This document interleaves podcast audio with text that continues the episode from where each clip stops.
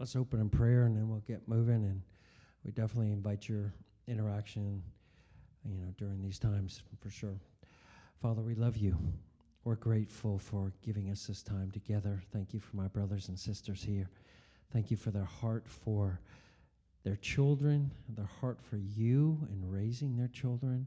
I pray, Lord, that during these sessions, you would impart encouragement, strength, courage, wisdom, and understanding to each parent here, and that you would um, lift them up and that you would empower them and equip them to be the best parents that they can be, and that they would parent through the power and the wisdom of the Holy Spirit, that you would have the maximum impact in their family. Thank you, Lord, for your grace and your goodness. In Jesus' name, amen. So let me open up. It's a little awkward holding the, the one mic here. Um, Psalm chapter 27, 127. I'm going to read just a couple of verses here. I, w- I want to start out encouraging everybody again. I mean, you've heard this mantra from us because this is a passion to us. Um, we started out, many of you know our story probably. You know, I, f- I forget this when I tell stories and all that, and whether people have heard them or not, but the Lord really changed our hearts. Our mindset towards children when we were first married and when we were actually in ministry was completely worldly. It was everything that we'd heard. It was, oh, it's going to be hard. They're too much of a burden. They're too expensive. Um, and, and so that's kind of the way that we thought. And because we thought that way, we had a boy and a girl. And we thought, oh, we're good. We have a boy and a girl. And I was trying to start a business not very successfully, working really hard but not making any money. And I was also working at church on staff, not making any money there. And we were really busy with everything that we had, and we thought,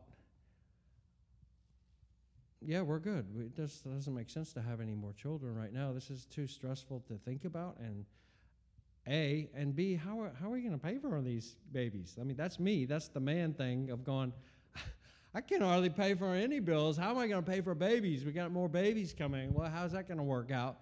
So we had a discussion together and said, okay, in our situation now, how is this going to work? I'm trying to start a business. I'm on staff at church, and life is really hectic and busy. And we have two beautiful children. We have a, our boy and our girl. And are we good or are we not good? And so we had the conversation and we decided oh, that's probably the best decision is, is just to not have any more children because it doesn't really make sense up here to do that. So I said, I said, baby, now I'll step up and be the man and I'll take care of this, but I don't want you coming back in a year and go, honey, I want to have baby. I go, let's decide if we're going to do it. Let's do it. I'll be the guy. I'll step up. I'll get the snip and we'll discontinue this process, but I don't want that to be coming back. So she was like, okay, I think this is the right thing. So I had a vasectomy after we had our second child, and um, found out the, the Lord wasn't in that decision. Um, we wrestled with it. Diane was the first one, like usually is with the wife being more intuitive and more sensitive to the Lord is saying this, and she felt these stirrings about having more children, but she was afraid to talk to me about it because we had already closed that chapter. And so when she would mention it lightly, I said, We already talked about this. That chapter is, is closed. We're not, we're not having more children, right? We've already decided this. Um, I've already had surgery. It's not possible. We're not having more children. And she just kept praying. And I'll just say here that, I mean, I knew, okay, the Bible does tell women that they're supposed to honor their husband. So, like, Lord, I can't argue with him about this. Like, that's not going to get to where you want this to be by me arguing and fighting with him. Like I'm supposed to honor him. I'm not supposed to fight with him. So every day I'd put the kids down for their naps and I would go to praying. And I prayed, Father, please give us children to raise up to the praise of your glory. I can't tell you how many times that phrase just stuck in me and came out of me. Give us children to raise up to the praise of your glory. And I did cry with a loud voice. yes. And so for me, I didn't want to hear that. I, I don't know what happened, but I shut that page in my heart. I really did. I just, I, that was over. Okay, we made this decision. That's done. We're not going there. And whenever it would come up, I'd be like, no, we, we've already decided. That's not what we're doing. And the Lord was not okay with that. And so it felt like this to me. Like every day when I'd get up and go to work, it was like, this, the Lord here, this is what I want to talk to you about. Like, really? This is what you want to, can we talk about anything else? I mean, th- no, he's like, this is what I want to talk to you about. And I'm like, I, I don't want to talk about that. Like, we've already settled that. We're not doing that. And it was really, I mean, honestly, it was I believe in my whole life of walking with Jesus, this was the biggest struggle that I had obeying the Lord ever. I was so hard for me. And I was like, no, I shut it. I was in, I, I describe it this way, and this is really pretty good description. I was writhing in my spirit in agony. I was writhing. I was like, God, no, we can't do this. And I, I had these conversations with the Lord, and this went on for a few months, and I felt like I was in agony of soul. My wife was praying and causing it, but. Um, but it was the Lord because of His purpose for us. And so I finally got to the place where I remember distinctly I'm driving my truck, I'm going to the job one day, and I am like, here we are again. He's like, this is what I want to talk to you about. Look, can we talk about the Bible? There's lots of good stuff in there. And he's like, no, this is what I want to talk to you about. And I, I said to the Lord this and this was the turning point. I said, Lord, I acknowledge that you're dealing with me about this. And I don't, I cried. I said, I don't want to harden my heart against you. But I said, Lord, I can't do this. I can't do this. I don't know why, but my heart is just closed against this. I'm afraid because the most money I've ever made in a year so far is the first three years in business, $17,000 gross in three years combined. 4,000, 5,000. I mean, it, it was bad. So I hadn't even made, I don't know if I'd even made $10,000 a year at that point, and I'm working 60 hours, and I'm like, my mama lied to me when she said I could do anything I wanted to do and be anything. Like, That's a lie. I, I suck at this. And so I, I was afraid how am I going to take care of these kids? And, and I felt like I didn't, I wasn't adequate in any way. And so I said, I don't want to harden my heart against you. Would, I'm acknowledging right now, I'm not lying against the truth. You're dealing with me about this, but I can't change. I said, I can't do this. Would you change my heart and make me want to do what you want me to do? When I said that, something shifted in my heart. Like that was like a key that unlocked something and it began in a process, but within a few, maybe three, four months, I would say, I did a 180 in my heart. And I was like, okay, let's do this thing. Let's get this done. And so we started, we had the money problem for one thing. Um, we started looking around and, and trying to find out okay, well, how much would it cost to get a reversal? And the cheapest price that we could find anywhere in the area was like $15,000, which is twice as much as I'd ever made in a year. And I'm like, okay, Lord, you know, that doesn't work, does it? And um, he was like, don't worry. so somebody told us about a doctor in Texas, New Braunfels, Texas, which is near Austin. And he was a believer, urologist, and he did reversals as a ministry for 1500 bucks because he loved children. He just had a passion for it. So, Doc Leverett, we went to see him in Texas, and he was so excited to see us there. He's like, I'm so excited for you guys doing this right thing. Like the Lord is, you know, He's into children, and our hearts were beginning to change. And I remember the sign on his desk, it said Doc Leverett, PP Doctor.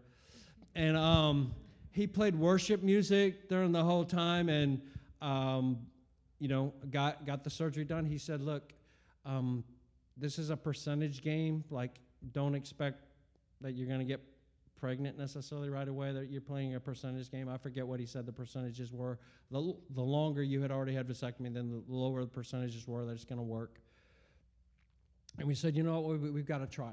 This is what the Lord is, is calling us to do. And um, I can tell you guys, like, the vasectomy is like a zero on the scale, and the reversal is like a 100 on the scale. So if you get what I'm talking about, super painful. And um, my wife laughed at me because I walked like a 95 year old man during that time when we were coming back and we'd get stop at a restaurant to eat or whatever and she'd just be like she'd start laughing i said don't you laugh so um, when we got back and I, I healed up the, the reality is the first time that we got back together she got pregnant with our son Landon, who is now in Manchester, England, evangelizing Muslims. That's a real thing. Like the Lord answered, like that. This is what I want. I want you to raise up children for my glory. I want you to raise up godly seed for me. And my questions weren't answered. I mean, I remember in that season of my life, so many times I'm in the shower after work and I'm just crying out to God, saying, God, God, how am I going to take care of these babies? What in the world? You know what my income is. It's like really low. How am I going to take care of these babies? And I felt like the Lord's, He spoke to me one time in particular, I remember it very clearly. I'm in the shower washing up, and He spoke to me and said, I'm going to take care of everything that has to do with these children. And I just literally said out of my mouth, Say it again. Say it again. No, no, I need you to say it again. Say, say that to me every day of my life. Like you're going to take care of everything that I need because I was afraid that I wasn't going to be able to supply or take care of, of those children. And he did. And there was a time several years later, so as you guys know, we've had seven children, five more after that. And, and, and when I think about that season and, and that decision, and how critical that was. And, and, and I tremble when I think of Landon and Wesley and Carissa and Brennan and Malia that would not be here if God had not have shifted my heart. And I'm like, what a fool. I couldn't see. My own fear was blinding me to something that had so much eternity in it but I couldn't see. And I rationalized it in my head. I'm like, God, I can't do this. And he pressed me to the wall and goes, No, you are, because this is my purpose. I want you to do this. I want these children for myself. And this isn't just for us, this is a shift from worldly mind to godly mind. And I'm not saying, and we never have tried to project upon people, you should have all the children that you possibly can. Like that's not what we believe. We're trying to project that. We just in fear, with fear and trembling, said, Lord, this is in your hands. However many you want, that's how many we want to have. Like, but just show us because we're scared. That was a real thing. But the Lord has been so faithful, and I can tell you a true testimony to the glory of God is that there were years later when we had all of our children, I was looking at, you know, they used to send in the mail um, your Social Security statement, and they showed your earnings for you know all, all the years that you've had earnings, and they show your projected, you know, if you retired after next year, whatever, you'd make this much. But I looked at that, and this is what happened. Every year when we had another child, my income went boom, boom, boom, boom, every single one. And the Lord's like, remember what I told you in the shower? Like, that's what I do. When you obey me, that's what I do. I want these children, and I'm going to take care of them, and I'm going to provide for them. And He's been so faithful. I'm not saying that's everybody's story, but I'm saying that's God's great heart. He loves children. So remind you of Malachi chapter 2. He's talking about to the children of Israel, you know, I hate divorce.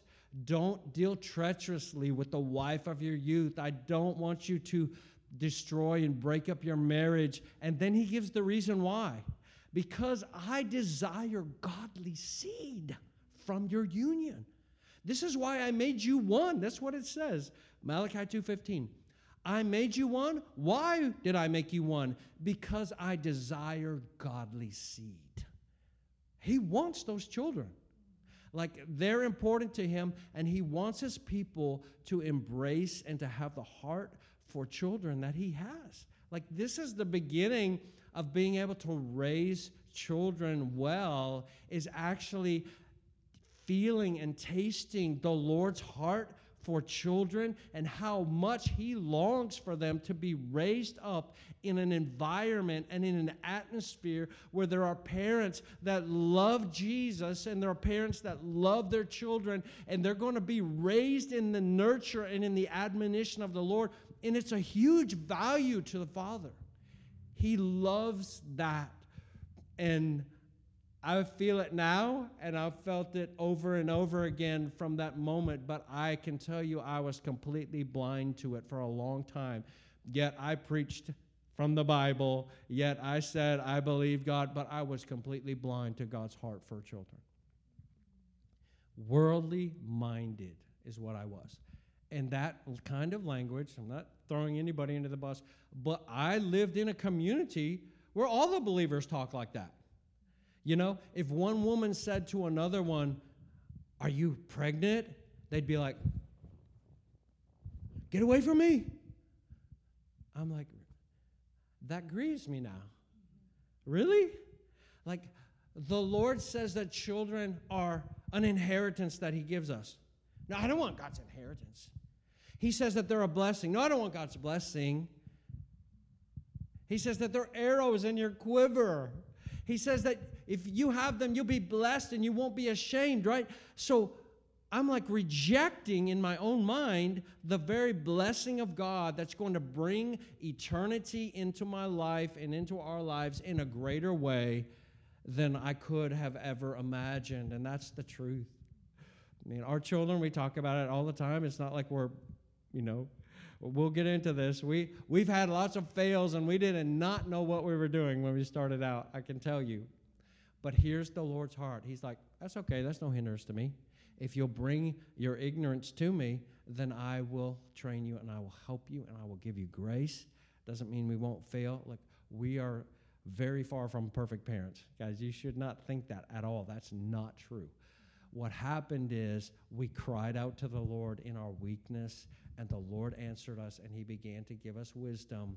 And, and what we want to do in these sessions is we want to try to share with you our fails and our wins, and how the Lord has helped us to see things that we couldn't see, and how we navigated through the hard times where we cried. You know, I've told the story before. There was a season in our life when, when Landon came, so he was he was the first blessing of the Lord after you know I responded in obedience to him, and then we had Wesley, and those were our two hard, hardest kids.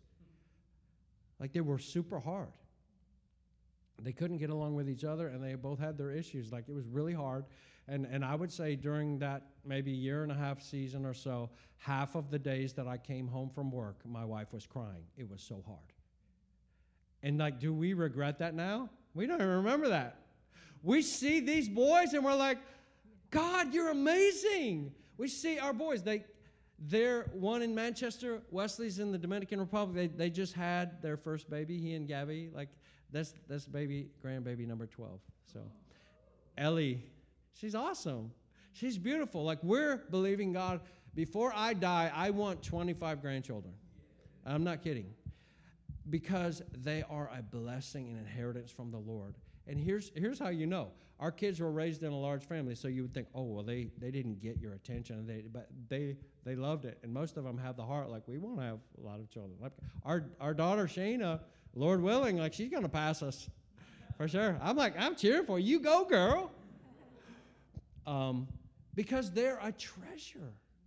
Like you're, you're not going to lose receiving more inheritance from the Lord, are you? But we we view it from a natural standpoint. But the beginning, in my view, of, of good parenting as believers is to actually catch hold of God's heart for children.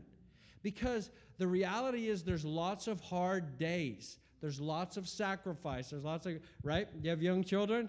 Mick, lose any sleep? right? Is it is hard. But I can tell you from our vantage point now, when our youngest daughter's 21, now, we've been through that cycle and it's it all feels like blessing to us. And even though we remember it's it's not the thing that sticks out the most. What what strikes our hearts is when we look at each other and go, I think Diane said this to me just the other day, sometime this week. Can you believe how blessed we are with the children that God's given us? Like, and we're both like, no, this is incredible. This is incredible. Like we still feel it. It's real. But that's God imparting his heart. And so one of the things that I would love to do, and, and you hear me doing the little short exhortations, because I want to plant in the hearts of believers the seed of God's passion for children. And here, look, here's the thing. If the Lord loves them so much, He's for sure going to help you.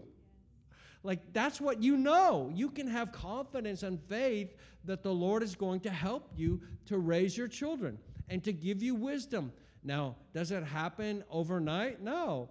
Like, we talk with people that have, there's a lot of issues with children, and the wisdom on how to deal with them doesn't come in usually in a single download, and you, oh, we just write down, okay, we're good now for the next 10 years. No. It's one thing at a time, but the Lord loves us to be dependent upon Him but maintaining the heart for children is just a huge, it's a huge value to the Lord and His kingdom. And I can tell you from experience, like He blesses your life. Honestly, the reason that the Lord gave us the home that He gave us, this is, this is the reason, is because we committed to Him. We're, we're going to raise however many children you want. Dude, I still have the expedition that I bought in 1998, brand new three months before Brendan was born. It's got 320,000 miles on it, and everything still works on it. It's surreal. So you go, wow, wow, wow. That's the Lord's blessing. I'm telling you, it is. And I, I like, I don't want to give it up. There's too much sentimental value in that. Like we've traveled all over the country with that thing.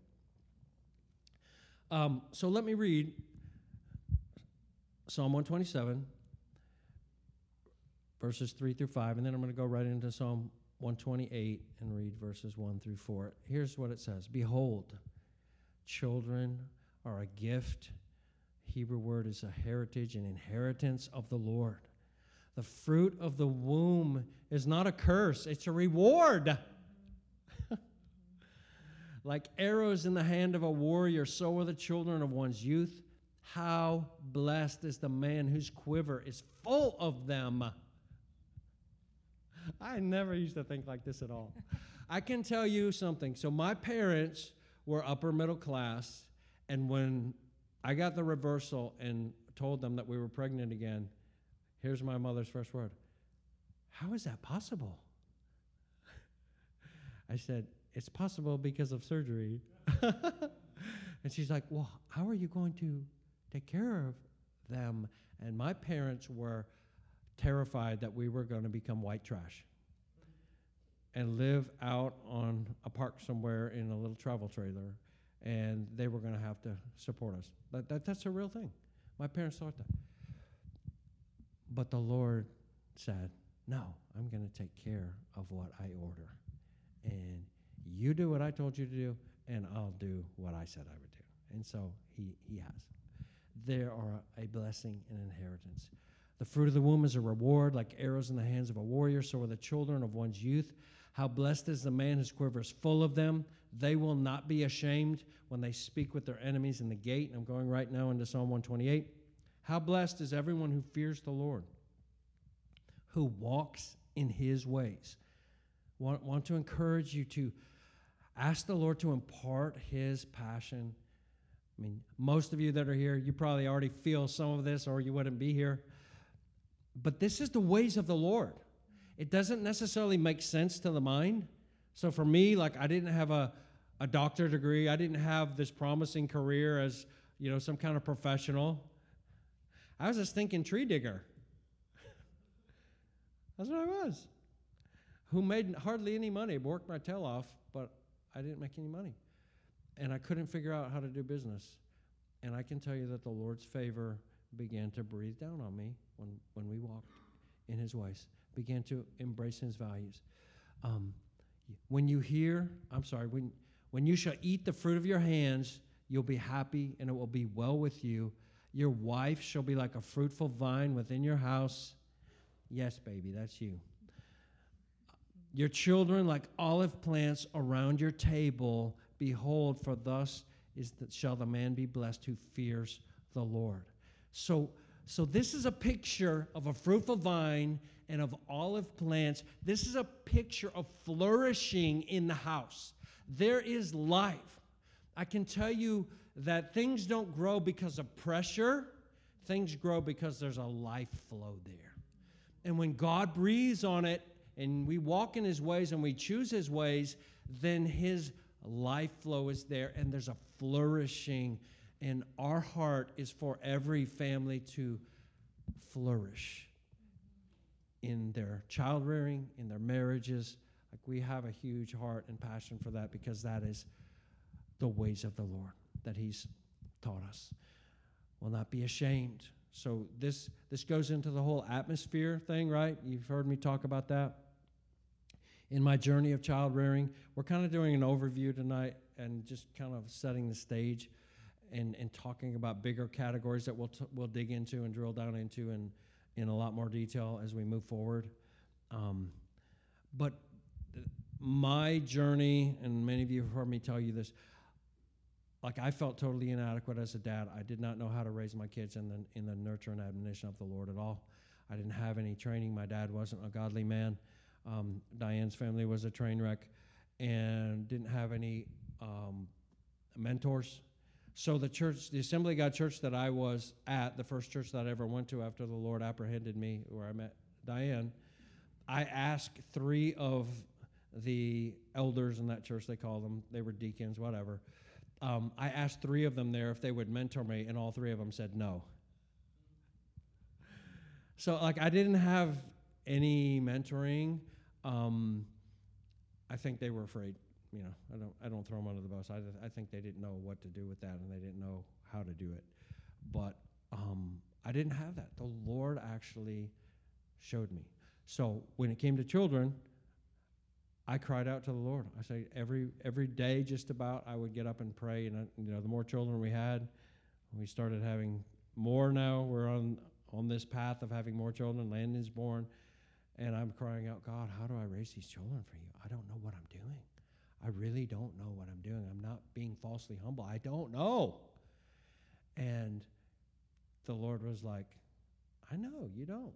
You don't. You're clueless as can be. I'm like, I am clueless. I don't know what I'm doing. How do I do this? And this is the revelation that I got from the Lord. Like he dropped, here, here's the thing about the Lord. When he drops one little bit of wisdom and light inside of you, it can change your whole world. And this changed my whole world. He dropped this inside of me one day when I'm crying out and groveling, you know, before him like that. He said, If you will create an atmosphere in your home where the Holy Spirit is pleased to dwell, then I will do in your children what you can never do. That was a game changer for me. I'm like, oh, it's all about the atmosphere. I, we just need to create an atmosphere. And so we became real intent on that. We're going to create an atmosphere in our home where the Holy Spirit is pleased to dwell. So that includes a lot of different things, and we'll talk about those things moving, you know, through these sessions. But that's the key. What needs to happen inside of our children, we can't do it. Only God can do it because only God, the Holy Spirit, can reveal Jesus Christ in those little hearts. We can make them walk in lockstep. We can train the outward. We can control them when they're little to some degree. But we can't reach into the inner parts of their heart and reveal Jesus to them. Only the Holy Spirit can do that. And so we're desperate to have an atmosphere in our home where the Holy Spirit comes in and regularly dwells there and he can reveal Jesus to our children. That's what we desperately need. and by the grace of God, look, y'all, we're, we're just as surprised at all of this as, as you are. But, I mean, we've raised seven children. And th- this is truly to the glory of God, and the only explanation is God. But they all love Jesus passionately, and they're all raising their own children to love Jesus passionately. Every single one of them is following him with all their heart. Like, that's amazing. That's not because we're going to write a book on parenting and we have it all down. It's not. It's because God had pity on a knucklehead and said, I hear your heart and I'm going to come and I'm going to do this because this is what I want. And he revealed himself to our children. And they, like, like you can force it, and I've watched this and you have too, you, you can force them into, you know, you, you pray the prayer and then you do this little thing, but but the reality is, unless the Holy Spirit reveals Jesus to them, they can pray the sinner's prayer a thousand times and they're not going to know him. So. And can I just say that me being more of the coming from the train wreck home, like Barry likes to say, chaotic upbringing, um, never knew what was happening. Um, I really did want to control that. I was like, they're understanding like can we go ahead and like share the gospel with them and and have them come to the lord and you know see if they want to come to the lord? And and Barry's like no. I'm like what? What? Why aren't we going to do that? Like of course we should do that. And he said no. He's like because we're praying for the holy spirit to reveal himself to them. And when they get saved, they are going to know they are saved. And I'm not saying, like, if you have done that and you're children are really little that it's not true salvation, please, you know. But his conviction, which, you know, I followed, um, was that we were really asking God to come in a, in a powerful way. And they were older than I wanted them to be. You know, most of them were six, seven, eight, you know, and I was hoping like they were going to get saved, all of them by the time they were four, you know. But anyway, it was true salvation, though. They, they all knew without a doubt that they were born again. Yeah, and they would ask, like, and cry, like, I want to know Jesus. I mean, on their own, it's a real thing. You go, well, you shouldn't have done that. Well, I don't know. I just had this thing in my heart, like, I want the Lord to show up to them and for me not to um, kind of force them to do a certain thing. I, I don't know. I, am not saying it's the right way necessarily. I'm just saying I had that conviction. I was not going to do that. Now, we talk to them about the Lord all the time. We talk to them about Scripture. This is not like we didn't tell them the gospel and, and give understanding, and we lived before them our life that was Christ centered. But we did not, you know, take them by hand and, okay, pray with me right now, and now you're saved if you said that prayer, because the reality is, I mean, we've observed lots, and you guys probably have too, where there's lots of children that when they're young, they're told that, okay, if you prayed that prayer, now you're saved, and then they grow up and they, they really don't have a real understanding of the Lord, and so they get drawn away to the world. It's, it's the Holy Spirit that has to make Jesus real in every heart. It's a miracle every single time. And you know, look, you'll you'll have to navigate it yourself. This is the way I had this conviction in my heart. I didn't want to do this either with them.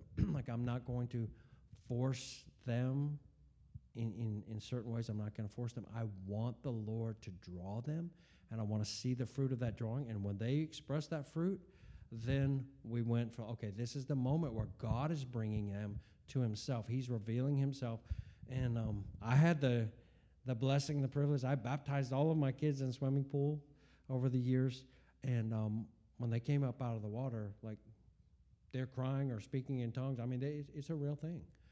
Um, so, again, I know that might be controversial, but that's that's that's the way I had a conviction in my heart because I knew the Lord said, "I'm going to make these children my own," and I'm like, oh, "Okay, you've shown yourself." Very faithful so far and all of this other stuff. So I'm, I'm trusting you to do this thing too, um, for sure. So we have a stewardship as parents to raise our children, and the main goal that we have is what? You know, my parents' main goal with me was that I would be cultured and that I would be successful in my career and all of that. And I'm not saying that that's not, those aren't legitimate goals in one sense, but they're not the main goal. They're not the stewardship that God has given us. What He's given us a stewardship to do is to raise our children to know Him, to love Him, to follow Him, to treasure Him above everything else. And, and that comes, how does that happen? How do we fulfill our stewardship? Well, I will say, first of all, that you cannot idolize your children. This is a thing in Christian circles. We ran in homeschool circles for a long time. I saw tons of idolatry where parents Id- idolize their children. And as unhealthy as can be to do that. You can't really disciple your children and they be your idols at the same time. You can't do a good job. So, how do I know that? Well, Jesus said in John chapter 14, verse 26 If anyone wants to be my disciple and follow me, he has to hate father, mother, brother, sister, wife, children, and even his own life, or he can't follow me. Like, compared to our love for Jesus, our love for children is like hatred in comparison. Like, that's radical. That's radical, but that is the thing that God wants. Jesus is the supreme love of our life. And, you know, we can look at, maybe we'll read it now or maybe we'll read it a later session because I'm, I'm in the ramble right now. But Deuteronomy chapter 6 is such a huge passage. So let, let me give you the three big categories, and, and I'll, I'll pick that up in just a second. There's three big categories of how we fulfill our stewardship as parents, okay? And, and there's lots of things in each category. I just want to bring out what those categories are tonight and explore them later. So, so first one is in um, Proverbs 23. I'm going to read verses 24 to 26. And baby, interrupt me whenever. Okay, so Proverbs 23, 24 to 26. The father of the righteous will greatly rejoice, and he who sires a wise son will be glad in him. Let your father and your mother be glad. Let her rejoice who gave birth to you. Verse 26 is key. Give me your heart, my son, and let your eyes delight in my ways. Th- this whole issue of winning the hearts of your children is at the core of actually being able to disciple them well and raise them up in the nurture and admonition of the Lord. You have to win their hearts. You can control them, usually, when they're young, by just brute force. You're bigger, you're going to make them do what you want them to do. You can control them and make them walk in lockstep and say all the right things and respond in the right ways. You can win that battle, but you can still lose your child. If you don't win their heart, you're not going to win your child. You have to win their heart. We're talk, we talk, we use the language of heartstrings, tying heartstrings to them. This is the relational aspect of parenting that is a win where God gets what he wants to out of your children. There has to be the relational aspect of heart connection to your children. There's hindrances and there's helps to that. We'll talk about those moving forward. What are some of the things that cut heartstrings? Well, you know what some of them are.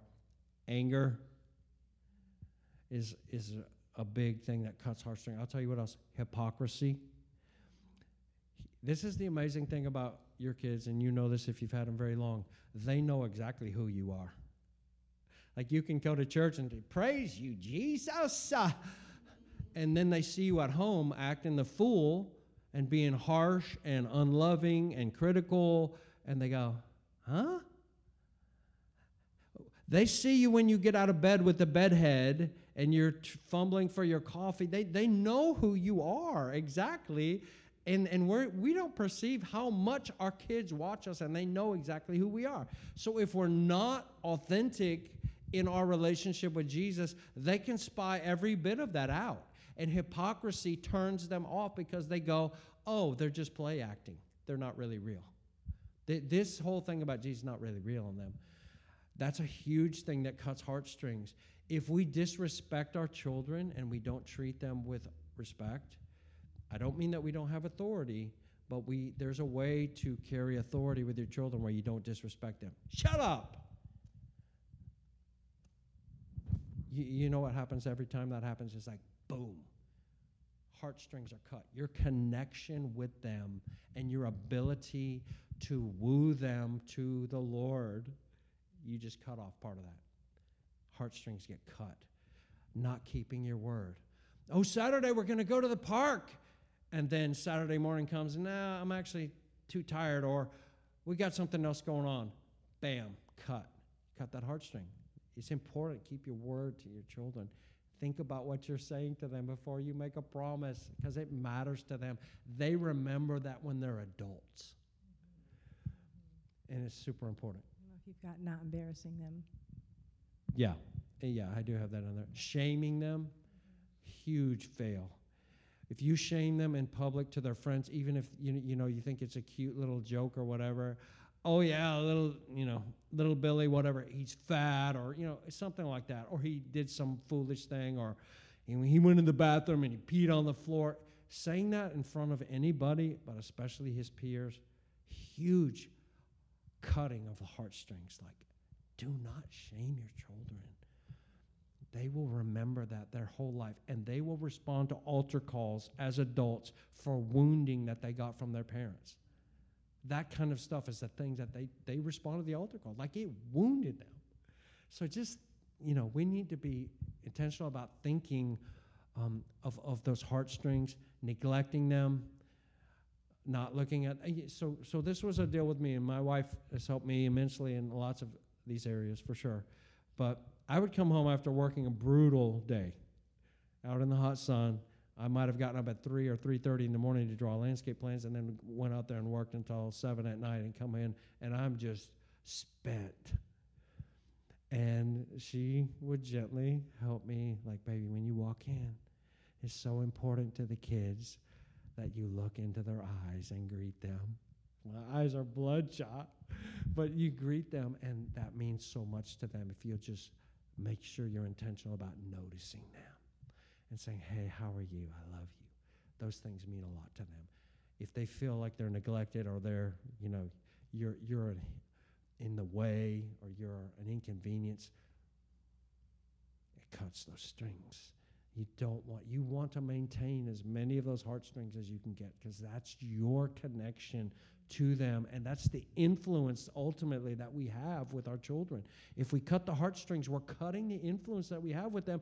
And we want to tell them all about Jesus, but they're thinking, you cut heartstrings every day, all day long, and now you want me to come to Jesus? Like, why would I do that? There is a, there is a connection there. If we disrespect them, if we're harsh with them. And have I failed in all of those areas? Yes. Is God a redeemer? Yes. Here's another way that you cut heartstrings is that when you screw up and your kids know that you have, you don't repent.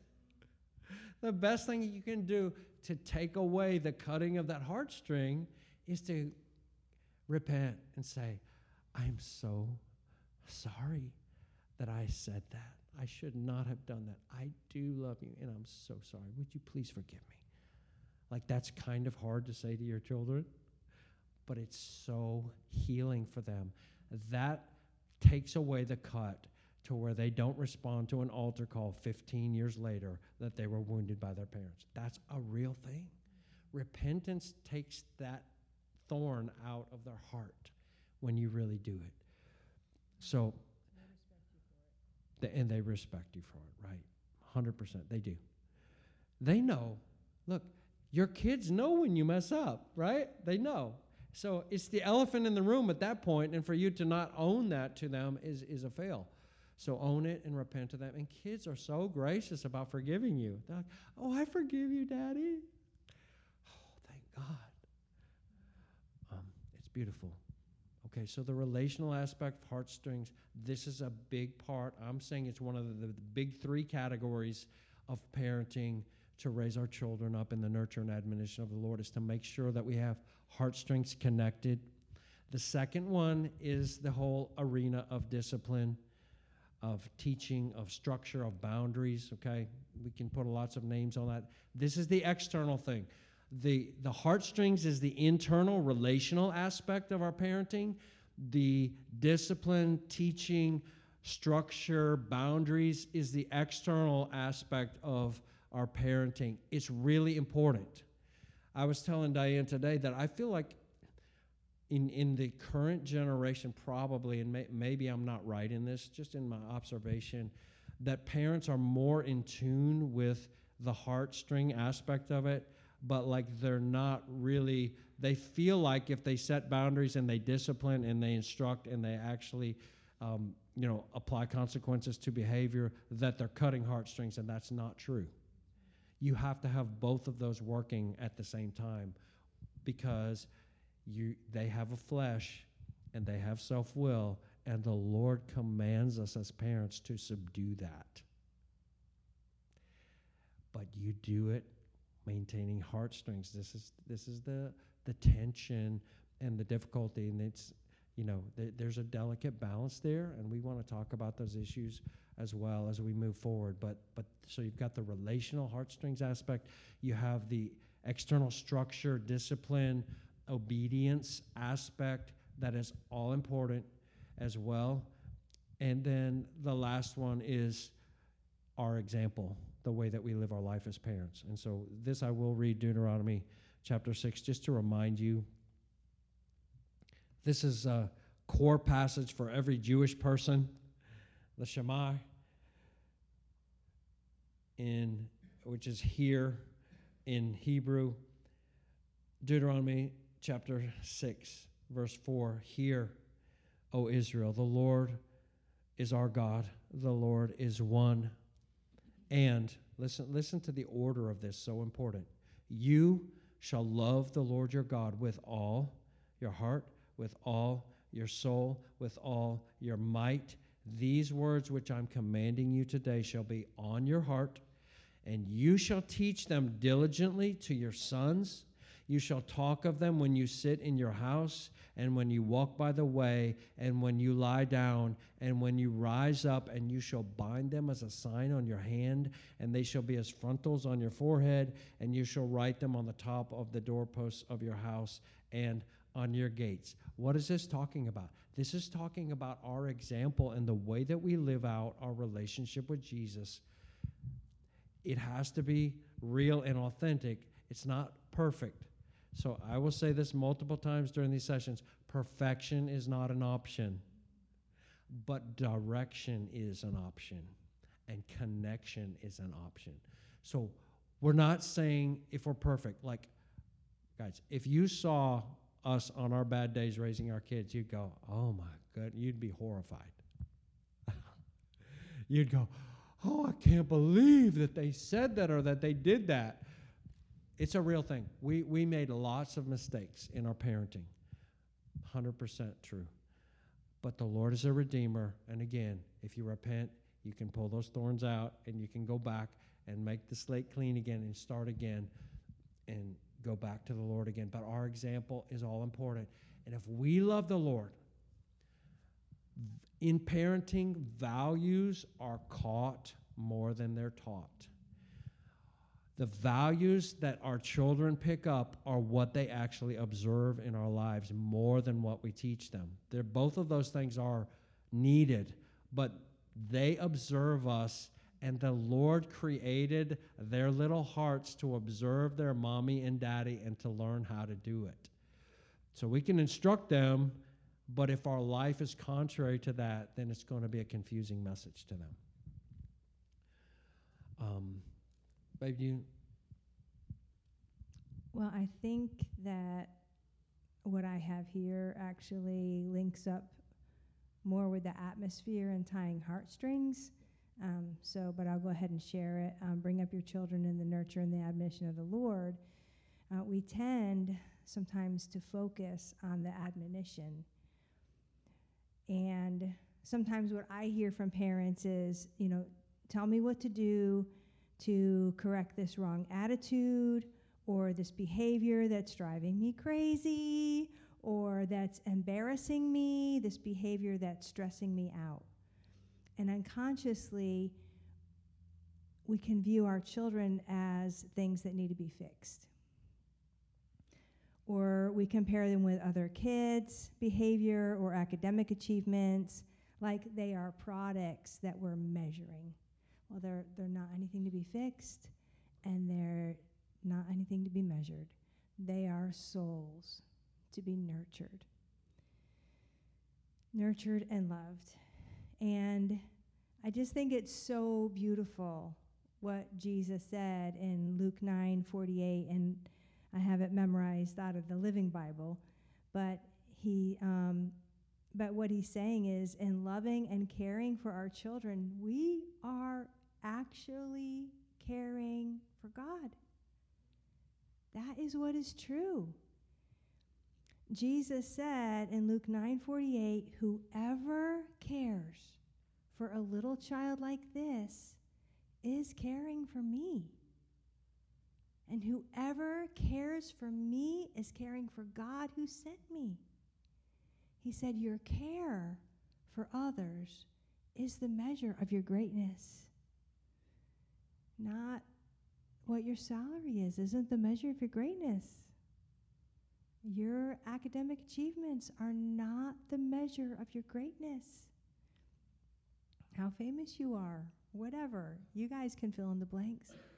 What is the measure of your greatness is serving and caring. Like that's what that's how Jesus looks at that. And so many times our children and caring for them, it just takes a lot of time. A lot of time. But that's how they those little minds spell love. T I M E. Lots of time. And um, yeah, so we just want to encourage you with all this. Like, it's not so many times, you know, you hear of a parenting class and you think, okay, well, I'm going to get all these tools and then I'm going to know what I can need to implement at home so my kids will start obeying me more and we'll have a more peaceful household.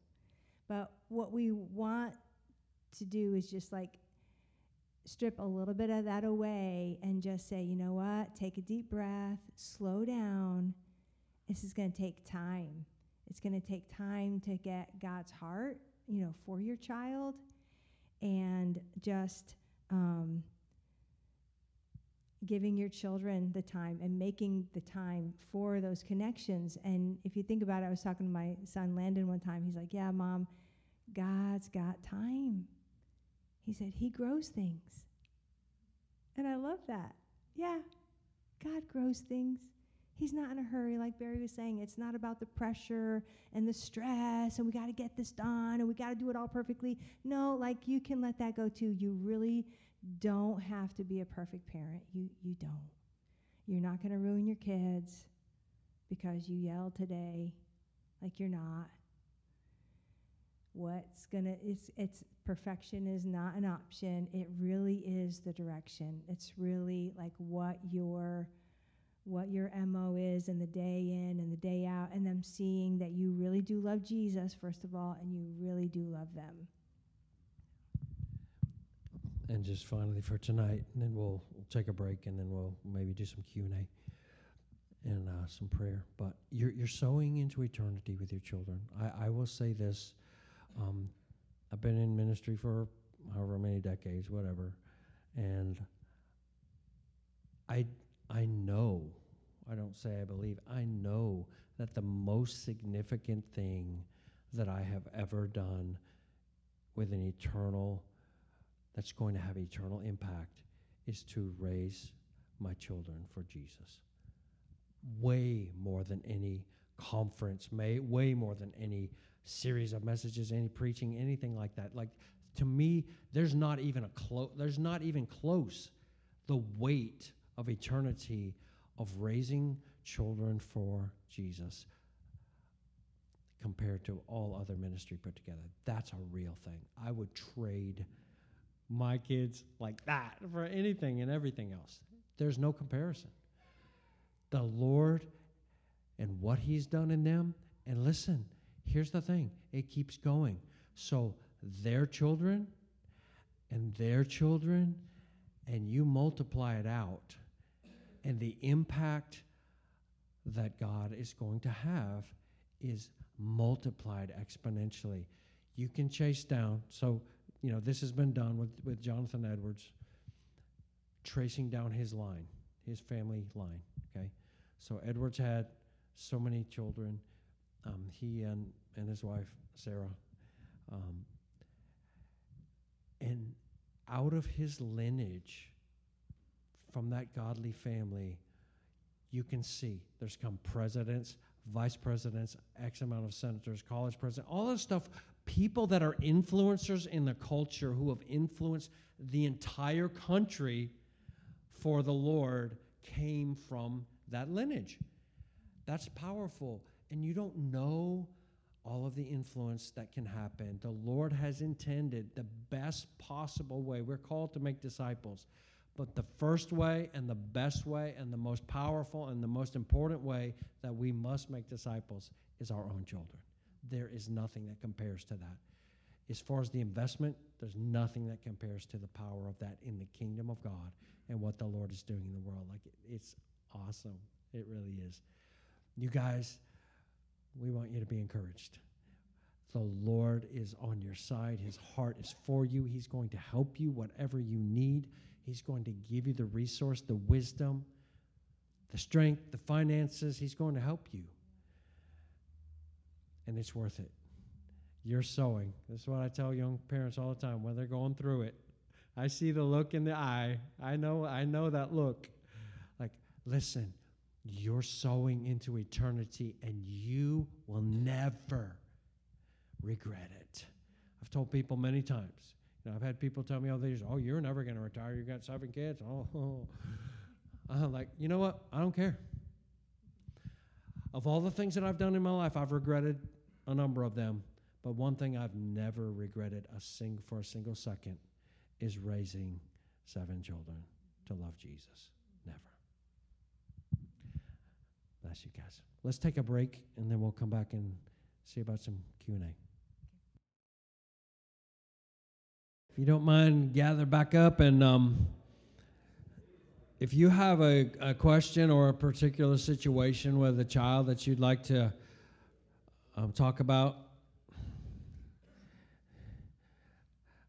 or you just have a general question about anything said or any other question, yeah, or you just want prayer for something, like, yes, sir. Can you come to the mic and then we can? It'll be recorded for people. So, Michael, you want me to ask it right here in front of you like this? No. So, oh, that was that was a lot. So, my question was, um, so with I know you mentioned, and I know a little bit of your story, but with with being so busy, being a business owner and operator, obviously, was so it's twofold. Was was was it difficult and challenging to make a connect, to maintain and make a connection? with how busy you were? And then I have a following question. Uh, 100% yes. you have to be intentional. I mean, during those years mostly, I didn't have any hobbies or anything else that I did. I that that's really a true thing. Um, and I just concentrated on doing what I had on my plate with the job, and then I everything else was really given to the Lord and to my family. Um, during those years, most of the child rearing years, we home churched. And um, that made it a little bit easier in, in one regard because I was able to. This was a big value to me. Like, I wanted my kids. I, I told Diane, like, I don't want my kids to learn. This, this sounds crazy, okay? I'm an elder here at Heart of Father, but this is a real thing. I don't want my kids to learn to church Jesus. And what I meant by that was I don't want them to go and learn the 66 books and learn the the songs and the words and all, but it's not they haven't encountered the reality of the living God in their heart. And so they think that because they've experienced some external things, that now they they're walking with God and they really know him. I didn't, I didn't want that.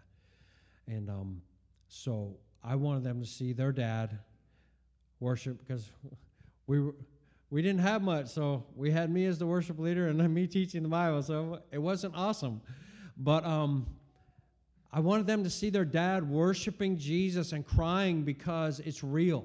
I wanted them to see their dad sharing the word of God because it's alive and on fire in my heart, not because I'm uh, doing it as a job and getting paid for it. And be able to have that opportunity. So you can do that in your in your home, and that's a big value. They, they see if it's real in you. You know, it's different if it's in church, but if you're sitting there in your in your living room and, and it's happening, that was like a huge value to me. I believe that that was impactful to my children to see that it was real in inside of me. And um, you know, the the busyness aspect of it was difficult.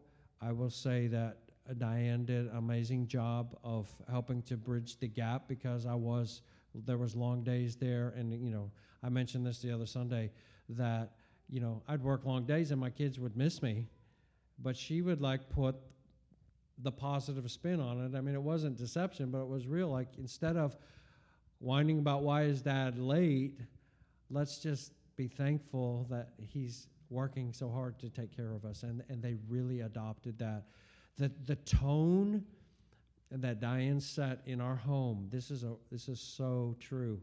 And the reason that my kids love and honor me that the way they, they do today is in large part because of how she spoke about me when I wasn't there. You, you know, your kids pick up, and, and I, I cringe when I see this. If, if moms are talking about the dad that's not there and they roll their eyes, I'm like, oh, don't do that. Don't do that because your kids are picking up an attitude from you that you don't respect your husband, and so why should I respect my daddy? Um, it's really important. So, the way that she spoke about me, and she would ask them, I'd be at work and she'd say, You know, this and this situation, what do you think daddy would want us to do? Like, that was so huge. It seems like a small thing, but that made them endeared to me. So I mean, that wasn't something that I did, but I'm just saying that there's kind of a there's a teamwork there, and and Diane um, did an amazing job of connecting my children's heart to me, even when I wasn't able to be there all of the time that I would have wanted to. So that was a big deal. Okay, and I just want to add on to that another way that with his busy schedule, what he did to really connect the kids' hearts to him. So he played games with them. Not every single night, but at least one night a week. And when it was possible, it would be more nights. He would play games with them. Um, if he's going to go to his holding area, he's like, hey, who wants to go to the holding area? Who wants to drive an old Betsy? I do, I do. They jump in and, and then on the way home, you know, he'd always have to go by Circle K or somewhere and buy them all Yoo-Hoo or whatever they wanted to drink. And they just had a great time hanging out with Dad. And they'd come home and they'd be like, oh, well, we're going to eat dinner and you, you just had a Yoo-Hoo, huh? but, you know, praise God for the Holy Spirit who helps you keep your mouth shut when you need to keep your mouth shut. So I didn't say anything about that. I was like, you know what? No, he's really smart. He's tying heartstrings, and that is far more important than them eating all their dinner. So praise God for my husband and that wisdom. And even if it was late at night, um, yeah, they they all knew how hard he worked. And if it's you know, and they might have had something even as teenagers, they might have had going to teen court or going to a friend's house or going to one of their meetings, their homeschool meetings, right, Leah? And um, 10 o'clock at night, and they get home and, like, oh, is Dad in bed? Oh, I wanted to ask him about something. Barry would never refuse them. It didn't matter how tired he was. It did not matter. It could be midnight. If the kids ever wanted to talk to him, he's up. Yeah, tell him to come on in. I'm, uh, I'll talk to him. I'll pray with them. Like anytime, always an open door always willing. It didn't matter how tired he was, if he was sick, like it just didn't matter. Like he's like, I'll you know, I'll do anything for you. Like he made sure like he always connected in that way. And I think they all they still will call him and ask him about things. You know, they want to talk to dad and um, anyway, that was another thing that he did. Yeah, and one of the things that again, you just compensate the best you can. You know, you wish you had more time. I mean, I I did but um, just trying to do what you had on your plate, and you go, well, why didn't you just cut time? I, you know, it's like riding on a train at 90 miles an hour and go, why don't you just jump off? It's gonna, uh, well, it's really hard. So when you have your own business, uh, I'm just saying, it's a, it's a different dynamic. But uh, I did try to be intentional about connecting with them and looking them in the eye. And I had regular times where I would look them all in the eye and say, uh, I love you with all my heart, and I will do anything for you. And that made a connection. Well, also, when they were younger, we read like book series. We'd read Little House on the Prairie, all the books right there. Yeah. Dad, will you read? Will you read? And so that was a big deal. I'd be almost unconscious, but I'd be like reading anyway. um, so, I mean, those kinds of things. You, you do what you can to make those connections and think, you know, the heartstrings are, are huge um, in, in those moments, and, and you just do the best you can. There, there's no easy answer. It's, it's not easy, but again, prioritizing it and it being a real thing in your heart is they they pick that up and it you know y- your heart makes up for sometimes lack of quantity that you would want to have if if if you're really intentional about connecting That was the follow-up question. Create, cre- any creative things that you came up with to make those connections. I think you oh, answered it. Some, some ways that you made connections. anything else okay all right yeah come on up t- if you don't mind this way on the podcast people here All right. So, Barry and Diane, what did your time look like with the Lord during these busiest of seasons with, you know, a few or several young ones with work schedule with, you know, 15 hours of parenting? What did it, your time with the Lord look like during those seasons? Yeah. I'd love to say it was perfectly consistent, but that's not true. Um, it was um, sporadic. You know, you try to maintain that connection with the Lord throughout the day and practice the presence, as Brother Lawrence would say. And there, there's something to be said for that, but it's not enough. You know that. Um, but having intentional time with the Lord. Um, y- you know, I, I don't know how to answer that except to say that you just do the best you can, and and be intentional when you when you can. Um, whenever I had, you know, mostly probably on weekends, for me, but I tried to when I got up in the morning at least, at least. Get up and get on my knees and put my face on the ground and say, God, I need you today. I need you. You know, oh, you know how much I need you today. So something like that. And, you know, very often it was more, but I would try to start out the day like that. And then, of course, if I was driving during the day, I would try to sometimes listen to scripture. I know I had CDs back in the day, Bible CDs and listen, um, or, or preaching sometimes. Um, but then be intentional when I could when I was home. Um, I tried to carve out. I mean, there was a time where it was really. That this is a different story. I don't want to get off on too much of a ramble. I got into a trouble because I was working so much, and it's hard. Like if you haven't run a small business, you don't realize how hard this is. But you don't want to say no when you've starved for so many years, and then you have customers. You don't want to tell them no because there's a ripple effect. It's not just the one job; it's all the jobs that they'll give you, and so it's really hard to do that. And during the housing um, run on the housing market, and from like 2000 to 2006, it was crazy. I was working probably 65 hours a week doing that and doing church. Um, and it was really, really hard. And the Lord, uh, you know, I was telling the Lord the story like, um, you know, the train's going 90 miles an hour. Like, I'm taking care of my family, but I don't know how to stop this train, and I can't. If I jump off, I'm going to die, and if I don't jump off, I'm going to die. So what's the option? Um, I felt like that. And he really felt like the Lord was dealing with him about his time. Like, you have got to take off more time to spend with me. and and I didn't know how to do it, for sure. So, I mean, do you guys want to hear the story? I mean, I'll tell you the story. This was a was a massive dealing of God in my life, and it's it's not pretty, but it it turned out good. Um, so I was in this swirl of like, how do I how do I stop and get off? And I knew I'm the guy who taught about, you know, we need to prioritize our time with the Lord, our time in the secret place, and make sure our relationship with the Lord is the number one priority. And here I'm running at 90 miles an hour and working, you know, working really hard, and so I'm exhausted by the time I get home, and I didn't know what to do. And one day, um, this was 2004, I think. It was 2004.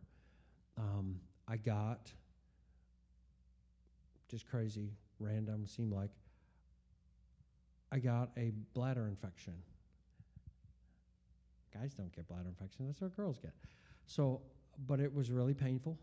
And then I thought that's what it was, and I ended up having to go to the hospital a couple times. So just be, just be real here, since we're married people for the most part. But like, I had to get catheterized a couple times because I couldn't pee. Like that's really distressing. Um, and so there was a bad infection. I had a prostate infection that was raging, and I got so sick finally. Like I don't get fevers very easily, but like my fever would, my, my temperature would be normal, and five seconds later, this is what it was like. It felt like a volcano rush would come, and my head would get red and hot, and my temperature would be 103, like that fast. It was crazy. And finally, I was like, I went to the doctor. He gave me, he goes, Look, you take these antibiotics. He goes, I really should put you in the hospital, but I'm going to give you one more chance. This, these are $10 a pill antibiotics take this Tequin, and if this doesn't fix it, then you're gonna have to go in the hospital. So I took that for 10 days, and I started to feel better, and then I took a nosedive again, and I was super sick. And I finally told Diane, I said, just just take me to the hospital. If you can tie me to the bumper and drag me, just get me down there. Like I, I can't I can't do this anymore. I went into the hospital, and I was you know the infection was raging. and I was in a lot of pain. It was severe pain more than I've ever had in my life, and I've broken my wrist and different stuff, but it was seriously painful. They were giving me narcotics um, to ease the pain, um, but they would only give it to me every other hour. So in the hour in between, I would be in agonizing pain. And they were giving me the three strongest antibiotics that they had two oral and one IV. I was on IV all the time. They're taking my blood every morning to check for the white blood cell count, and every morning it was sky high. And so the doctor comes in, and I had been in there f- at this point for maybe five days, and they're doing this. And he comes in one morning um, after they had taken the blood at 5 a.m. every morning, and he came in one day and he goes, um, You are so full of antibiotic that there should not be one living germ left in you. Now, why aren't you getting better? This is the doctor. I said, Dude, you're making the big bucks. You better find out. And if you can't find out, you better get me to somebody who can. And he talked about like flying me to Tampa for real. I mean, he, he said, if we can't get this infection under control and it gets into your bloodstream, he goes, they will ship you off to a laboratory and watch you die. This is a doctor. Like, what kind of bedside manner is this? um, so I thought, I don't know. Just you need to figure it out and help me to get better. I was in serious pain. Um, Diane was concerned that I was going to die. I was wondering because the infection was just, it was so bad. Like I had never been that sick in my life. And one day I went into the restroom, and the worst part of the any day, there was a lot of things that happened in between. It was really like you, you, you know, in the hospital, like you, all your dignity gets just thrown out the window right away. Like he brought in a whole host of nurses to watch him pierce through my stomach into my bladder, like and stick a tube in there. Right? I'm like, okay, whatever, I don't care. Like, and then I get doused in like in, with urine, and I'm just covered with it. He goes, clean them up. I'm like, whatever, dude. Like, do you have Morgan and Morgan's number right now? Like, what in the world? I'm serious. I was like, but I was just too sick to to to care. Um, so the worst part of every day was trying to have a bowel movement. It was so terribly painful. Put pressure there because the, the pain was just severe. It was like a knife. And so I went in and I'm sitting in the bathroom. Okay, it's just real raw, but this is what happened. And I sat down there and I knew that the Lord was dealing with me about my time schedule and about my time with Him. And I'm trying to figure it out. I was like, God, I don't know what to do. Like, I'm the guy who has to run this business. I've got to make sure payroll's met for all these guys. And what, what do I do? My biggest customer, you know, is telling us the houses are running so much. Like, they call us in there and go, okay, you're to have to do 12 houses a week, and then 15, and then 18. I'm like, wait, do, do you know how many hours are in a week? Like, they, they don't care. You have to get it done. It was just crazy like that.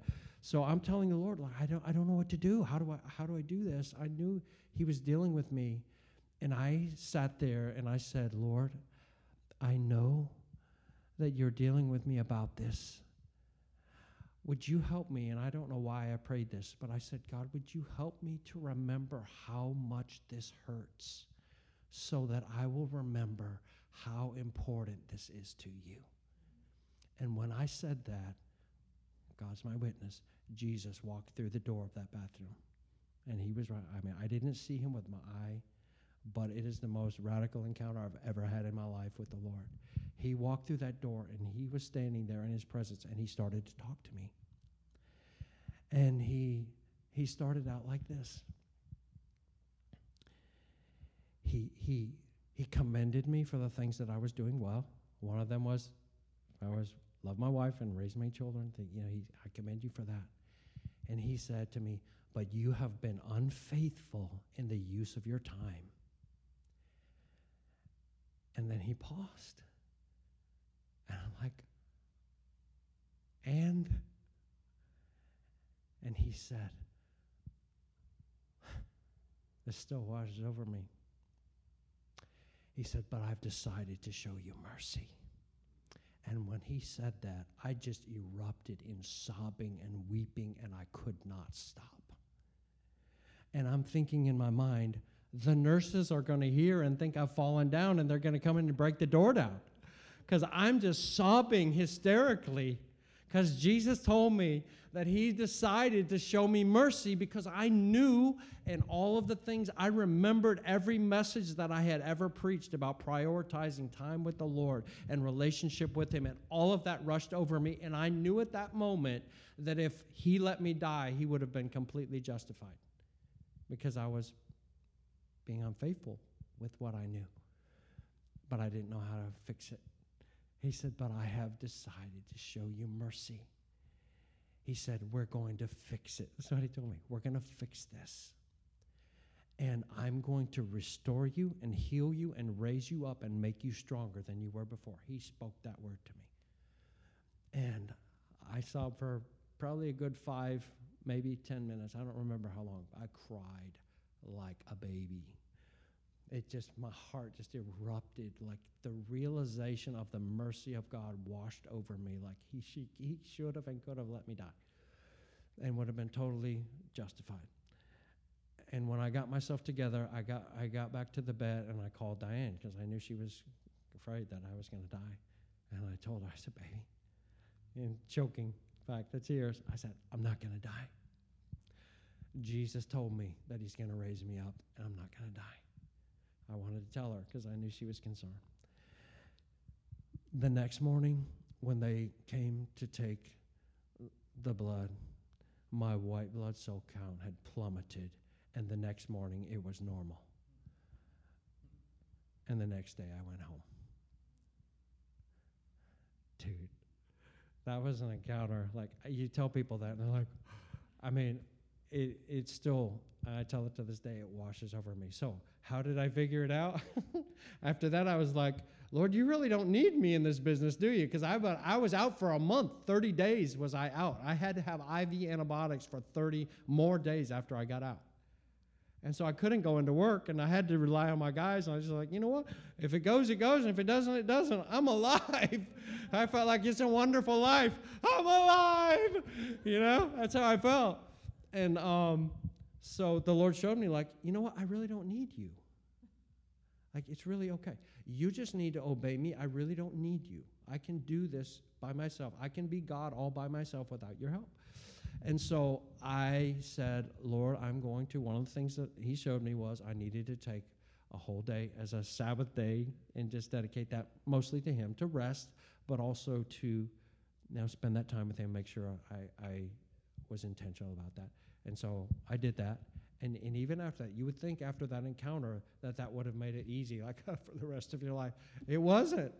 Business still crept in, and I'm like, how do I do this? And people are calling, and you're like, well, when am I going to do this? And, and it was still a struggle. It was really, really difficult even after that. And I didn't navigate it perfectly even after that, but it made a really strong impression on me. And, um, you know, I, I don't know. It's not easy. It's never easy. There's not an easy answer of how do you navigate this perfectly. I've not navigated it perfectly, even after that encounter that I had with the Lord. Like it was still, there was still times when I set it apart, and there was so many times when I said to the Lord, Lord, you know I set this whole day apart for you, but my truck's on fire out there. You know, I mean, I've got to go.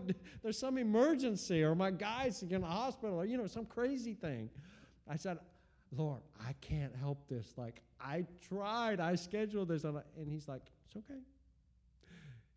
That's what I want. I want your obedience. I want your heart to set. But anyway, that's a, that's kind of a long ramble. I don't tell that story much. Um, it's it's actually very holy to me, but um, also, you know, sometimes people think, "Oh my God, I'm gonna die." You know, it's not it's it's not that. Jesus is amazing. His mercy like it really it washes over me. Whenever i tell that i could cry and sob again. It, i feel that when he said those words. You can't imagine when he paused i did not know what he was going to say next and i was like when he said i've decided to show you mercy my goodness that's so powerful That was a hard time. um, so for me, yeah, with the kids, like I would have to get up before they got up, or I didn't have any time. And honestly, like I just felt so desperate for help and for wisdom and for direction um, that it usually wasn't a problem you know, to make sure that I got up. You know, usually it would mean getting up at six. And then there'd be special seasons, you know, where just a strong drawing of the Lord and I might get up at four or five, you know, just because he was breathing on me. I couldn't do that by myself, you know, but sometimes he would allow me to do that. And then a lot of times I would just ask the Lord, like, Father, show me what my window is Give me a window. Give me a witness in my spirit. I'm going to be looking for my window to get down on my knees. And whether it's five minutes or you expand the five minutes and it's 20 minutes, like whatever you want it to be, but just show me what my window is. And I have a chair in my room, and I would just, you know, pass that chair. I'm like, okay, Holy Spirit, is it time? Are you going to give me five minutes? And are the kids going to be okay for five minutes while I get down on my knees, and I would honestly feel like a prompting of the Holy Spirit. And I get down on my knees, and it could be five minutes, it could be 10 minutes before I'd hear, like, okay, I'm needed, or just that the Lord was like, okay, we're done. But, you know, I felt like so many times as a mom at home, and it, it is practicing the presence, like Barry's saying, like you get up in the morning, or you're, you know, you're going about the day and you're doing laundry and you're doing dishes or whatever, and you're, um, you know, you're fellowshipping with the Lord as you're going about your day. But um, I felt like so often it was like the widow's mite. And that he was saying, like, okay, what, you know, this is this is what I'm looking for. This is what, and for me, like, this is more than enough. Like, he's, I don't know, I felt like he was pleased with that. And I think I was also, like, in a very different place than Barry because, like, okay, I'm home with the kids and and and we usually had devotions in the morning. So I wanted to make sure like I was spending time with the Lord and I had something fresh because you know the letter kills, but it's the Spirit that gives life. So if I don't have something fresh from the Lord, you know, then we just might as well skip devotions that day, you know. But I wanted it to be fresh, so that was in like extra motivation for me, like just to to because of wanting to have that time with the Lord, but then also like to ha- want to have something like to share with the children. So it was, you know, basically what we're saying is like it's all over the place and not all cut and dry, you know. Yeah, and just to close out here, I want to encourage all the moms and even the dads. The Lord honors whatever time we give to Him, and I've had the Lord speak that to me because I was like tell Him like, "Oh Lord, you know this is." There's not much of me left here, and honestly, like I prayed 95% of my time walking because I would fall asleep if I sat down. I was so tired. Moms can relate to this, dads can relate to this, but I felt like the Lord definitely spoke to me and said, You give me what you have, and the widow's mite is more than all that the others have given because it's all that they have. You give me what you have, and I'm good with that. And so you don't have to measure it by time, going, Yeah, there's been seasons in my life where I prayed for six hours straight in tongues. Yeah, that's awesome. But those times of those five minutes or 10 minutes that I gave to the Lord when I was so exhausted were probably more precious and more valuable to Him than, the, you know what I'm saying? He doesn't look the same way that we do. So He wants our heart, and if our heart is towards Him and we give Him what we have, He's honored by that and He's blessed by that, and it's good in His sight. So, bless you guys. All right, we'll pick up next time. Thank you.